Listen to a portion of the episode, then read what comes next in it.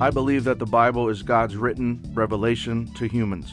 The Word of God is verbally inspired in every word, inerrant in the original documents, infallible, and God breathed. The Bible constitutes the only infallible rule of faith and practice.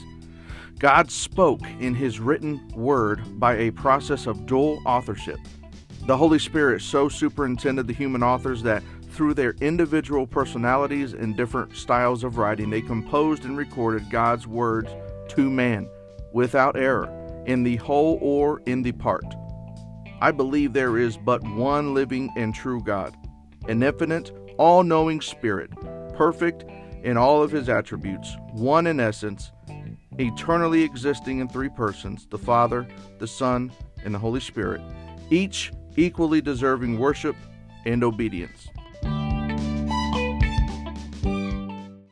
Hello and welcome everybody to the Book of Jude. So glad you can join us. I think it's been a few weeks now. Work has been busy. How has your life been? Not everybody at once. All right, let's keep moving. I am. We started a series called uh, the Big Book of Bible Difficulties, and so we've been going through problem passages, as I like to call them. But I I noticed something. I want to give context, and and I think that you know, I, we need to know the context in which we're investigating these problem passages. So we're going to slow down a little bit. We're going to decrease speed. And so before attending uh, to the next problem passage, we're going to go over some of the um, passages of Scripture that we kind of glossed over. And I really want you to understand. I've really been, uh, I guess, in prayer and and and just trying to do God's will in this because this this platform is is not mine it's it's God's so I really uh, feel that we need to uh, take a step back and teach the Bible. I mean um, that's all I want to do is teach God's words and, and so I want to do it correctly. So I have um, a lot of uh, we have commentary Bible study Bible out notes and etc so um, the last couple weeks, if, if especially last week, we went over.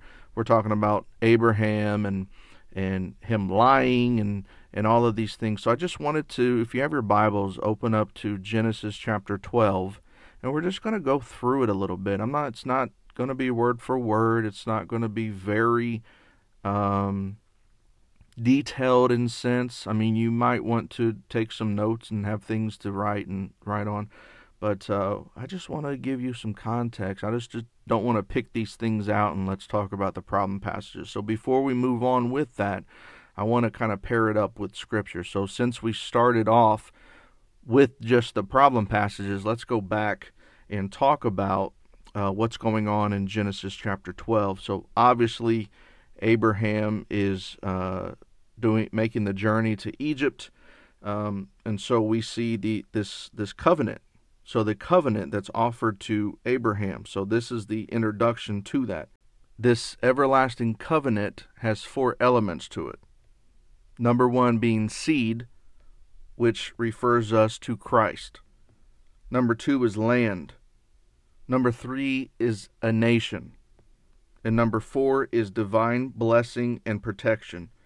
So this covenant is unconditional in the sense of its ultimate fulfillment of a kingdom and salvation for Israel, but conditional in terms of immediate fulfillment. Its national importance to Israel is magnified by its repeated references and point of appeal throughout the Old Testament. Its importance spiritually to all believers is expounded on by Paul. We see this in Galatians 3 and 4. Stephen quotes it. He actually quotes Genesis 12:1 in Acts 7:3. And so let's let's go back and let's uh, find these points of reference uh, that we're talking about. All right, so starting off Genesis chapter 12, let's just read what God told Abram. The Lord said to Abram, Go forth from your country and from your relatives and from your father's house to the land which I will show you. Verse 2 And I will make you a great nation. and I will bless you, and make your name great. And so you shall be a blessing, and I will bless those who bless you. And the ones who curses you, I will curse.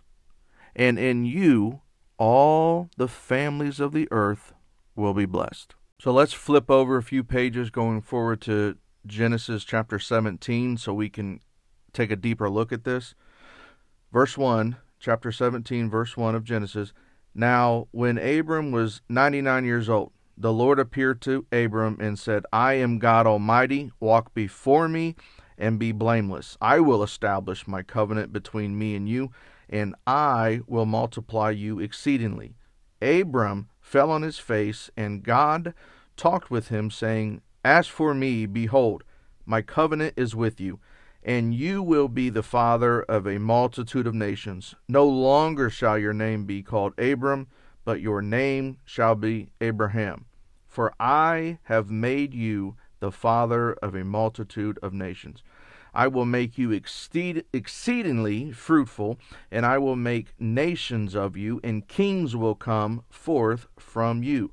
I will establish my covenant between me and you and your descendants after you throughout generations for the everlast for an everlasting covenant to be God to you and to your descendants after you. The actual Abrahamic covenant is introduced in Genesis 12 verses 1 to 3.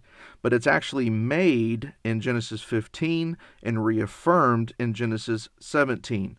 And then it's renewed also with Isaac in chapter 26 and Jacob in chapter 28. I would also like to point out in Genesis 12, verse 7, the Lord appeared to Abram and said, To your descendants I will give this land. So he built an altar there to the Lord, uh, he being Abram, who had appeared to him. So, an altar unto the Lord. So by this act, Abram made an open confession of his religion, established worship of the true God, and declared his faith in God's promise. This is very important. So, this was the first true place of worship ever erected in the promised land. And we will see Isaac later. He would build an altar to commemorate the Lord's appearance to him in Genesis chapter 26. And then Jacob also built one in Shechem, Genesis 33.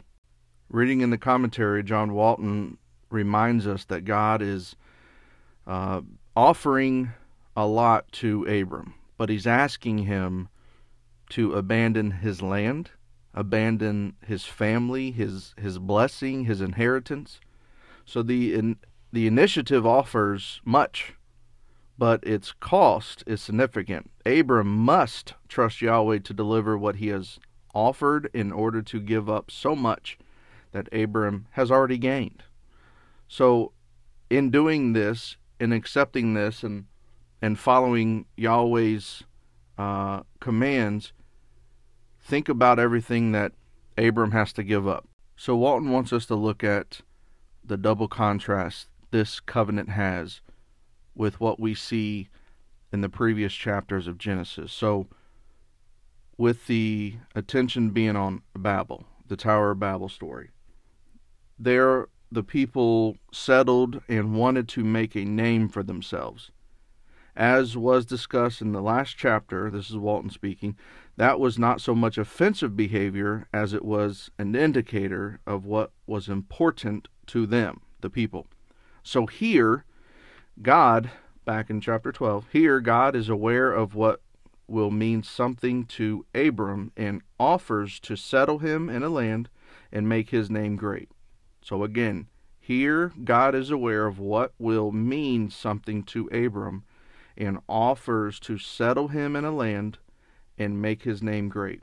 So let's, uh, Walton continues, and I, w- I really want you to think about this. And remember, speaking of the Tower of Babel, against the background of God's plan to construct a temple city on earth, the account of the building of the city of Babel, uh, Babylon, takes on special significance. In spite of its brevity, it brings the opening chapters of Genesis to a notable climax. Having turned away from God, people intuitively set about building a city exclusively for themselves. The Babel Babylon episode highlights two contrasting aspects of human existence: the capacity um, of people, the capacity of people to achieve great things, and the hubris of humans who have rejected God's sovereignty over them. What a wealth of human means converge in the single image of Babel. On one side, we can see the human longings for community, achievement, civilization, culture, technology, safety, security, permanence, and fame. But countering these aspirations, we sense the moral judgment against idolatry, pride, self reliance, the urge of material power, and the human illusion of infinite achievement. While, in one sense, the construction of Babel Babylon is a natural consequence of people using divinely given abilities, they do so without regard for the one who gifted them.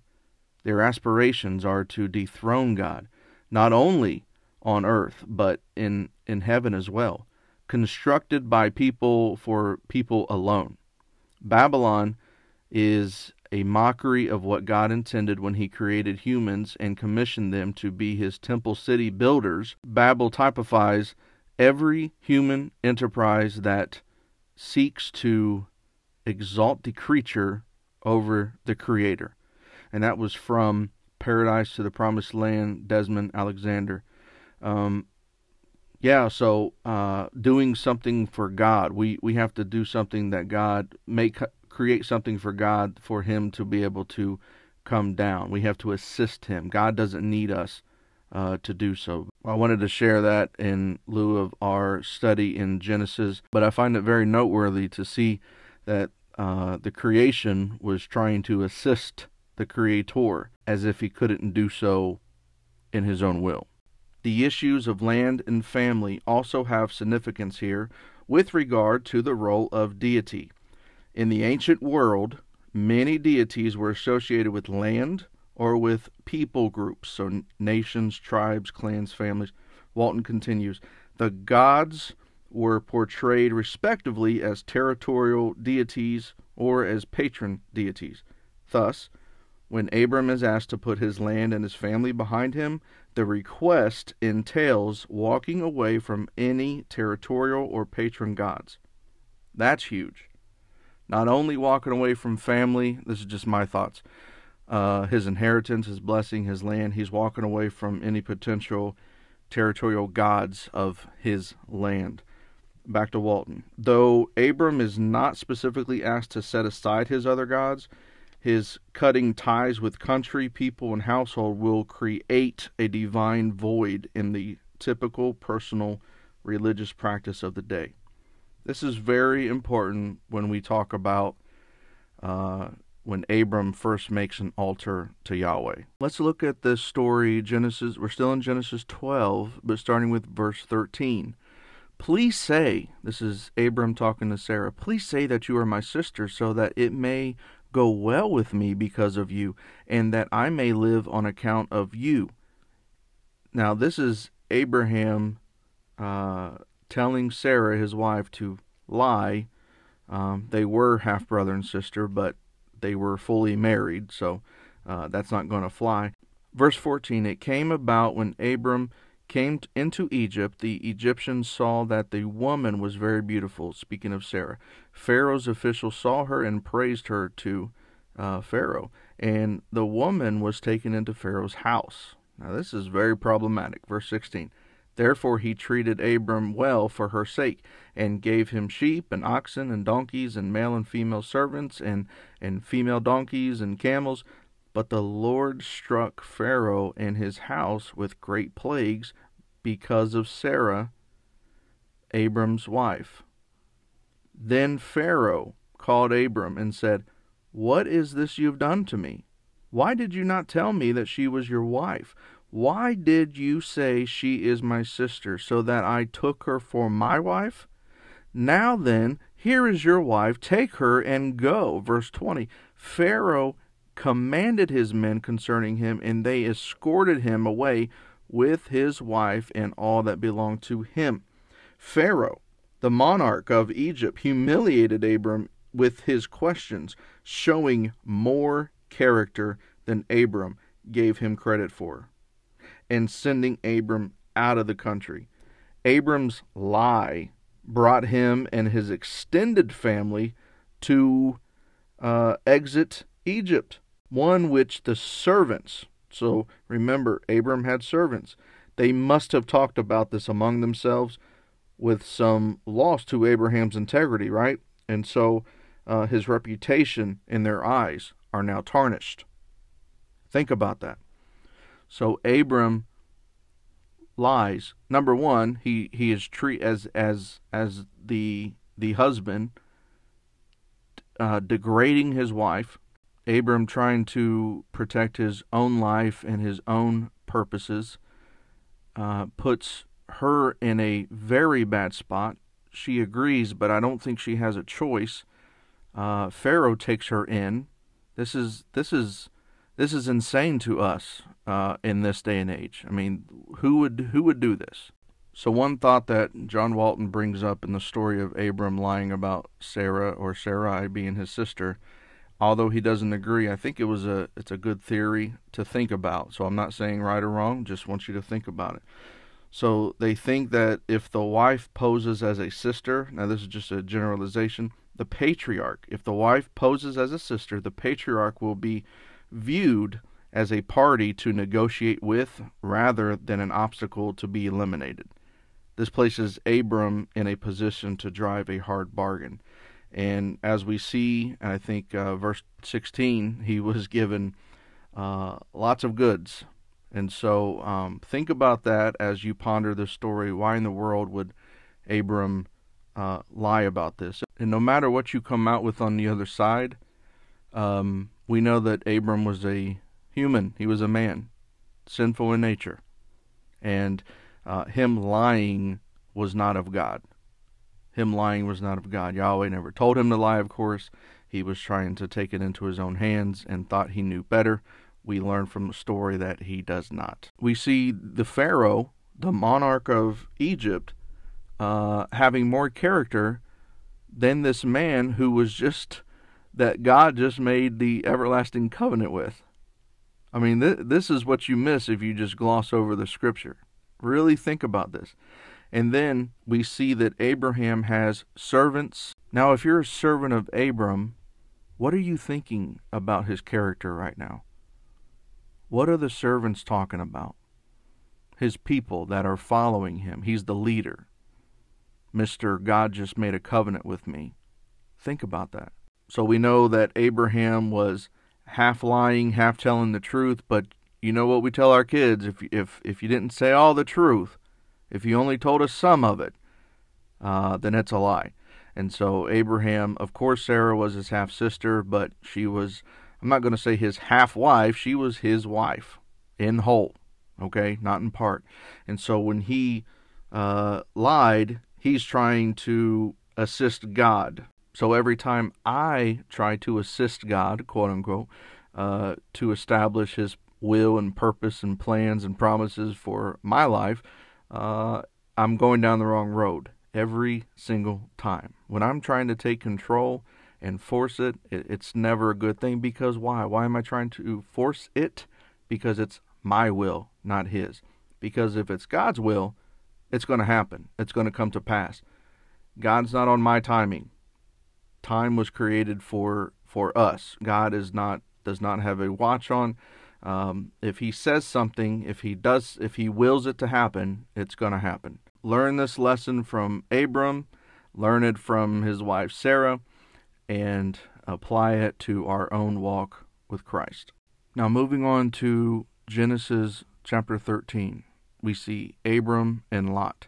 Now Abraham was very rich in livestock and silver and gold. This is verse two of thirteen. Uh, so they're they're journeying, and in verse nine, in verse nine, is not the whole land before you? Please separate from me. If you go to the left, I'll go to the right. So what is happening? So Abram and Lot have a a difference of opinion. Now, I want to remind you this may be the uh, character of Abraham being questioned in the previous chapter. Or this may just be Lot's desire to not follow Abraham and to go to where it the where we all say the grass is greener on the other side. We see Abraham gladly called Lot calls on Lot to select for himself whatever he desired for his household and his flocks. So with Abram's integrity uh, and character question, this might have been an effect or the result of it, or Lot just wanting to go where it seems the grass is greener. So whatever the problem was, okay, Abram kind of reestablishes his character saying, okay, you choose whatever you think is best for you and your household and your livestock, your people. You go and I'll go the other way. I'm not going, we're not going to fight about it. Uh, just let you go. So this might have uh, re- restored, uh, in the eyes of the servants, of course, Abraham's servants, his integrity and reputation. Genesis 13, verse 10 Lot lifted up his eyes and saw all the valley of the Jordan that is was well watered everywhere. This was before the Lord destroyed Sodom and Gomorrah, like the garden of the Lord, like the land of Egypt, as you go to Zoar. Underline or highlight the garden of the Lord and the land of Egypt. Remember, Moses is over and over believed to be the author of the Pentateuch. So when Moses was writing 700 years after Abram came to Canaan, the devastation of that region had long before occurred by divinely initiated catastrophe. Genesis 19, 23 to 29. So imagine being an Israelite listening to Moses as he has written this down or he's telling the story. He's comparing Canaan uh, as like the Garden of Eden, the Garden of the Lord. And also, he's comparing it to Egypt. And they physically knew what the what Egypt uh, was was like, and so they knew exactly what Moses was comparing it to. So, in conclusion, God does not ask Abram to give up anything he is not going to replace. Number one, he is asked to leave his land, but God promises um, to take him to a new land. After he arrives there, God says he will give him that land. Number two, uh, Walton uh, informs us Abram is asked to leave his kinship group. This means giving up the protection and security that a, a kinship group provides. He is leaving his roots and putting aside all of that is familiar to him. In return, he is offered a family that will become a great nation. Eventually, he is told that his descendants will be as numerous as the stars. Number three, Abram must also leave behind his father's household. I identify this, this is Walton speaking, I identify this as his inheritance. So, in the ancient Near East, household gods were passed down from generation to generation. There were ancestors to make offerings to and care for. Most important was the care for elderly parents and eventually their burial. The inheritance one received included not only material possessions and ownership of the land, but also taking care of one's place in the family line and appropriating the blessings that had been passed down through the family line. As Abram puts all of this behind him, God offers a threefold blessing for Abraham. God will bless him, he will be a blessing, and he will be a channel of blessing. Hello, Book of Jude. If you enjoy listening to the Book of Jude podcast, be sure to subscribe to a listening platform. Also, head on over to Facebook, Book of Jude page, hit like and follow so you can get extra material. I post blogs and articles and just great information that I've collected over the years. Thank you for listening and supporting the Book of Jude. God bless. And as we look into the covenant uh, theology between Yahweh and Abram, I do not want you to be confused with replacement theology, which I do not believe in. Uh, it teaches that the church has replaced Israel in God's plan. And so, um, this belief the, the Jews are no longer God's chosen people, and God does not have a specific future plans for the nation of Israel. Replacement theology teaches that the church is the replacement for Israel and that the many promises made to Israel in the Bible are, are fulfilled in the Christian church, not in Israel. I'm coming um, from a more of a covenant theology or the covenant of redemption or the CR. So you might hear me say CR sometimes. Um, the covenant of redemption. It precedes the other two covenants according to covenant theology. So the CR is a covenant made among the three persons of the Trinity to elect, atone for, and save a select group of individuals unto salvation and eternal life.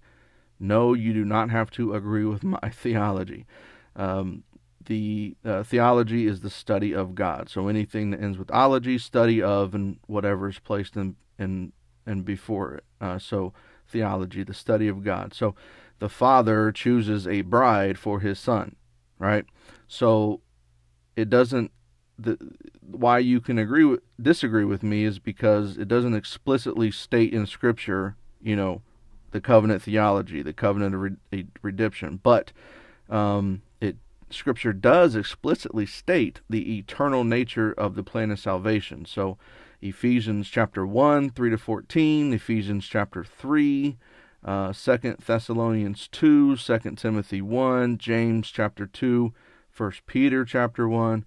Uh, Jesus often referred to his task as carrying out the Father's will. We see this in the book of John, John 5, John 6, John 17. That the salvation of the elect was God's intention from the very beginning of creation cannot be doubted. So the CR just formalizes this eternal plan in the language of covenant. So is covenant theology the same as replacement theology? No. It is not uncommon today to hear the argument advanced that covenant theology is anti-Semitic. So we're saying that we're going to replace the Jews. That's that's not it. So because it's erroneously accused of um, teaching the New Testament church replaces God's Old Testament people, ethnic Israel. So, is replacement theology the same as covenant theology? No, absolutely not.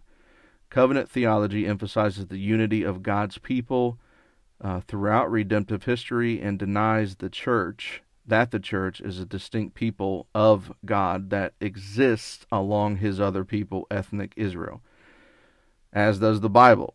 It does not teach that the church replaces Israel. Uh, actually, the, on the contrary, it teaches that the church has been in existence ever since God first established his covenant of grace with Adam, and that while the church was composed of the believing remnant of nation, national Israel during the Old Testament era, God's design was also to expand it and bring all nations into its fold, just as he promised Abram Abraham, Genesis 12:3. And we see it again as Paul writes to the Galatians, Galatians 3 7 to 9. Today, he has done that. We see that. Uh, his church is composed both of believing remnant of the Jewish nation, as it always has been, and also it's also comprised of the believing remnant of the Gentiles. So Gentiles, me, and probably you, have been grafted in and made part of the same body. So Israel has not been replaced. It has just been expanded to include Abraham's children by faith from every nation on the earth. I invite you to read Ephesians 2, Galatians 2 and 3. Clear as mud, right? No, I want to be clear. Um, most of this information uh, is from gotquestions.org and also from Monergism uh, 2008 is when this article was uh, posted, but it's very good information. It has a lot to do with what we're talking about in our study of Genesis. Thank you once again for listening to the Book of Jude. Some things I shared on the Book of Jude Facebook page this week. Uh, the title, The Doctrine of God by Dr. Bray. He says the Christian gospel is not just a message of suffering, it is a message of victory and salvation from suffering and death. This is not to deny that God understands our sufferings, but if He is our healer, we must respect His primary purpose. As we have already said, a hospital patient would not be greatly comforted by a doctor who got into the next bed and assured him that he understood the patient's sufferings because he had the same disease himself. The patient wants someone to under, who understands, but who can also heal. Over identification does not help in this. It only destroys the healer's credibility. Moreover, the suffering and death of Jesus had a particular purpose in the plan of God in which identification with us played only a secondary role. The Son came to do the will of the Father, which was to take our place on the cross. This is not identification, but substitution. An important difference which must be which must not be obscured. The sufferings of the Christian may be said to involve an, an identification with or imitation of the sufferings of Christ. But Christ did not come to share in our sufferings as such. He came to provide the answer to them. Ladies and gentlemen, Book of Jude audience, we are coming up on one year of this podcast. My goodness. One year ago, give or take a few days, I I posted, I uploaded my first podcast thank you so much for listening. Thank you so much for supporting, subscribing to uh, the podcast in various of ways, hitting like and following the Facebook Book of Jude page, um, sharing it with your friends and family. I I want to do God's will. I want to use the gifts and information, more importantly, the information that God has allowed me to receive from others, and and spread it um, to my family and friends, I never would have thought that I would be spreading this around the world. Quite literally, it's it's an amazing thing to see uh, you uh, hitting like and and to kind of seeing your name and where you're listening from. Literally all around the world, it is it is very humbling I tell you that I sometimes record things and um, sometimes I'll delete it and, and edit it very heavily. I, I want to make sure I care about what's going out. And I know some of you are thinking, well, we've heard some of your jokes, and obviously you don't. if you don't find me funny, there's something wrong with you. But um, I want When it when we come to theology, the study of God, and and I'm putting out that very important message of hope and faith in Jesus Christ, that is a big deal.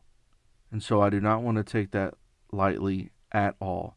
So I do re listen to what I eventually upload and and it when it gets to you just know that I have done my best trying obviously I'm going to make errors uh, done my best to give you something that you can uh, listen to and study and and grow in your walk with Christ and your relationship with Him, uh, with God, the Father, the Son, the Holy Spirit. I that's my prayer, and so um, my ministry. This is my ministry, and I get great fulfillment from it, not by numbers, not by audience, but I'm humbled when I see someone from out South Africa listening, from Egypt, from the Philippines. This brings me great joy. So thank you, thank you, thank you. One year of the Book of Jude podcast. Uh, there's a lot to celebrate there, and I probably would do it if only I had an audience of one, uh, because I am um, sharing the gospel. So again, it's not about the the numbers. The numbers and the audience is only a humbling part of it to remind me of how important my role is in speaking uh, about God's word. So I encourage you to um, keep reading your Bible. This this cannot be a substitute from your local church. This cannot be a substitute from your Bible reading and studying on your own. This is additional. So please, uh, what I'm doing is reading the. I my goal is to read the Bible through in one year. I hope you have a goal as well.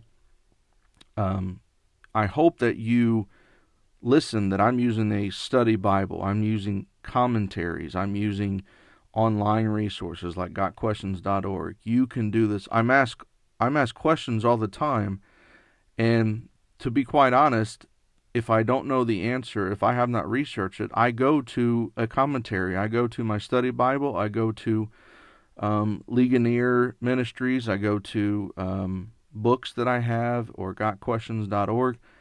Normally, uh, probably 99.99% of the time, you can do this as well and find your answer. And so um, I was asked a question recently about generational curses and if it's a real thing or not. And this person, I'm not going to name names, but this person was hurting. This person was um, hurting, uh, believing uh, generational curses because their church preach, preaches this stuff. Um, and so we're gonna. I'm, I'm, gonna talk about that. We may do it next time. I'll talk about generational curses, but most of these things, um, you, you know, I'm not telling you to just Google it and, and have whatever comes to you comes to you. Do your research. Spend your time. If I have if I have one commentary, that doesn't mean I don't look at another commentary. That doesn't look you look at multiple resources.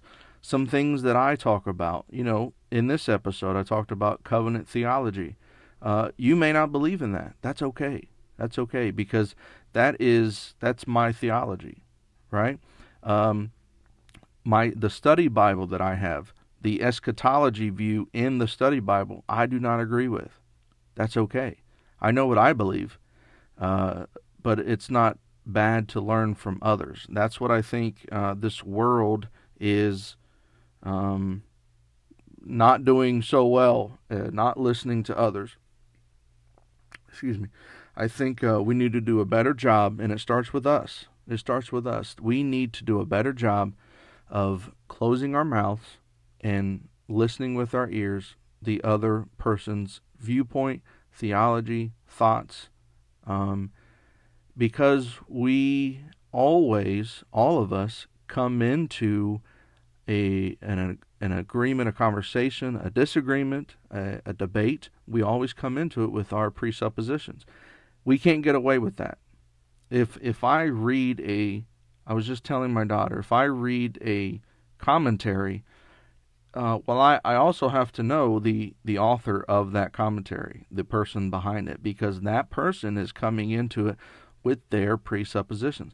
I'm always a fan of authors saying, okay, when it comes to eschatology, right, the science of last things, so the end of days and all of that, um, here's a view, here's a view, here's another view, and this is my view. I love when when teachers do that. They they put out the entire information. They put out every view because none of us none of us at the end of the day since the creation of Adam none of us can say okay this is what's going on when Jesus showed up they all thought that it was the uh, what we would uh, commonly refer to as the second coming of Christ. They thought he was about to take over, and the Romans were about to get it. And so, um, so even even those who walk with Jesus. So, uh, I I want to pray for you. Um, if you have prayer requests, as always, please message me, message the Book of Jude, and um, love to pray for you. Love to know how you're doing, especially on the other side of the world. My goodness, um, man, it, it is such a.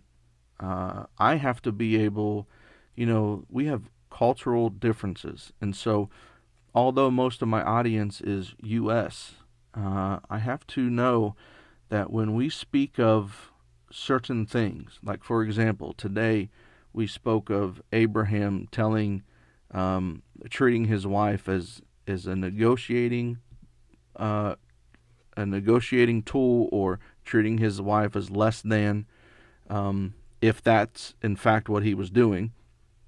Um, we and I, I remember saying, "Well, that's crazy. I can't believe anybody would do that." Well, we get there's cultures that still do that today, and so I have to be very careful Um, so um, please, those of you outside of the U.S., outside of the culture, and listen, I'm not. If you have a different culture than me in the U.S., I'm just I'm just saying that if I say something that may be uh, that I may not understand because I was born in the U.S., raised in the U.S., still live there, right?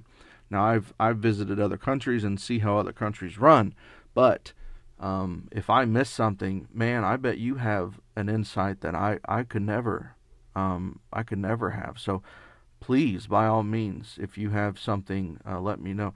Um, message the book of Jude. I'll get it and I will definitely uh, respond to you. More importantly, if you have prayer requests, of course, I will pray for you. So I've rambled on long enough. Thank you for listening to this episode of the book of Jude.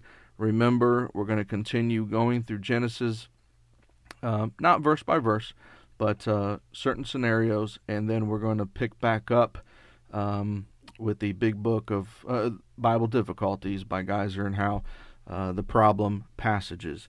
And before I go, I just want I just came across, my wife did, she showed me my very first sermon that I preached.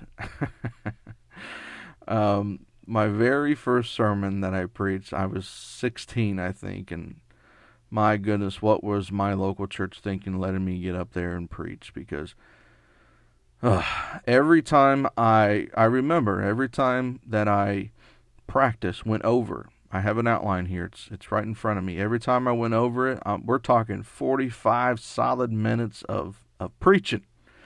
But um, w- once I got up there, uh, I I was done. 11 minutes. I was done. uh, but it was about um, Matthew 25. It was about uh, verse 35 to 40. Who is my neighbor? Who is my neighbor? and so I talked about the good. I preached on the Good Samaritan, and so, um, wow. So I'm just looking at this here, and uh, yeah, it is it is uh, crazy.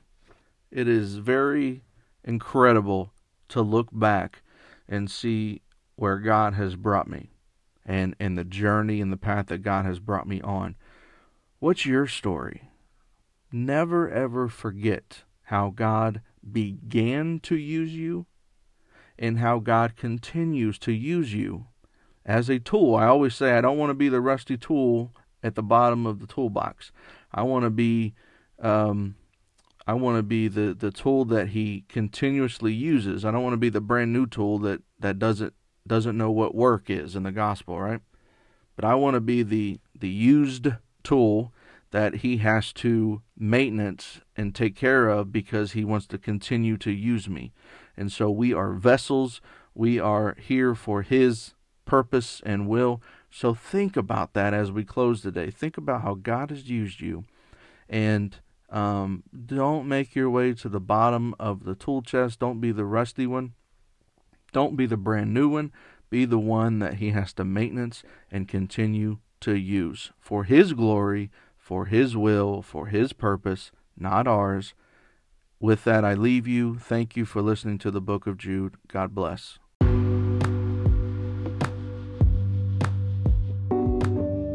Man was directly created by God in his image and his likeness. Man was created free of sin with a rational nature, intelligence, volition, self determination, and moral responsibility to God. God's intention in the creation of man was that man should glorify God, enjoy God's fellowship, live his life in the will of God, and by this accomplish God's purpose for man in the world. In Adam's sin of disobedience to the revealed will and word of God, man lost his innocence, incurred the, the penalty of spiritual and physical death, became subject to the wrath of God, and became inherently corrupt, and utterly incapable of choosing or doing that which is acceptable to God apart from divine grace. With no powers to recover himself, man is hopelessly lost. Man's salvation is thereby wholly of God's grace through the redemptive work of our Lord Jesus Christ. Because all men were in Adam, A nature corrupted by Adam's sin has been transmitted to all men of all ages. Jesus Christ, our Savior, is the only exception. All men are thus sinners by nature, by choice, and by divine declaration. Salvation is wholly of God by grace on the basis of the redemption of Jesus Christ, the merit of his shed blood, and not on the basis of human merit or works.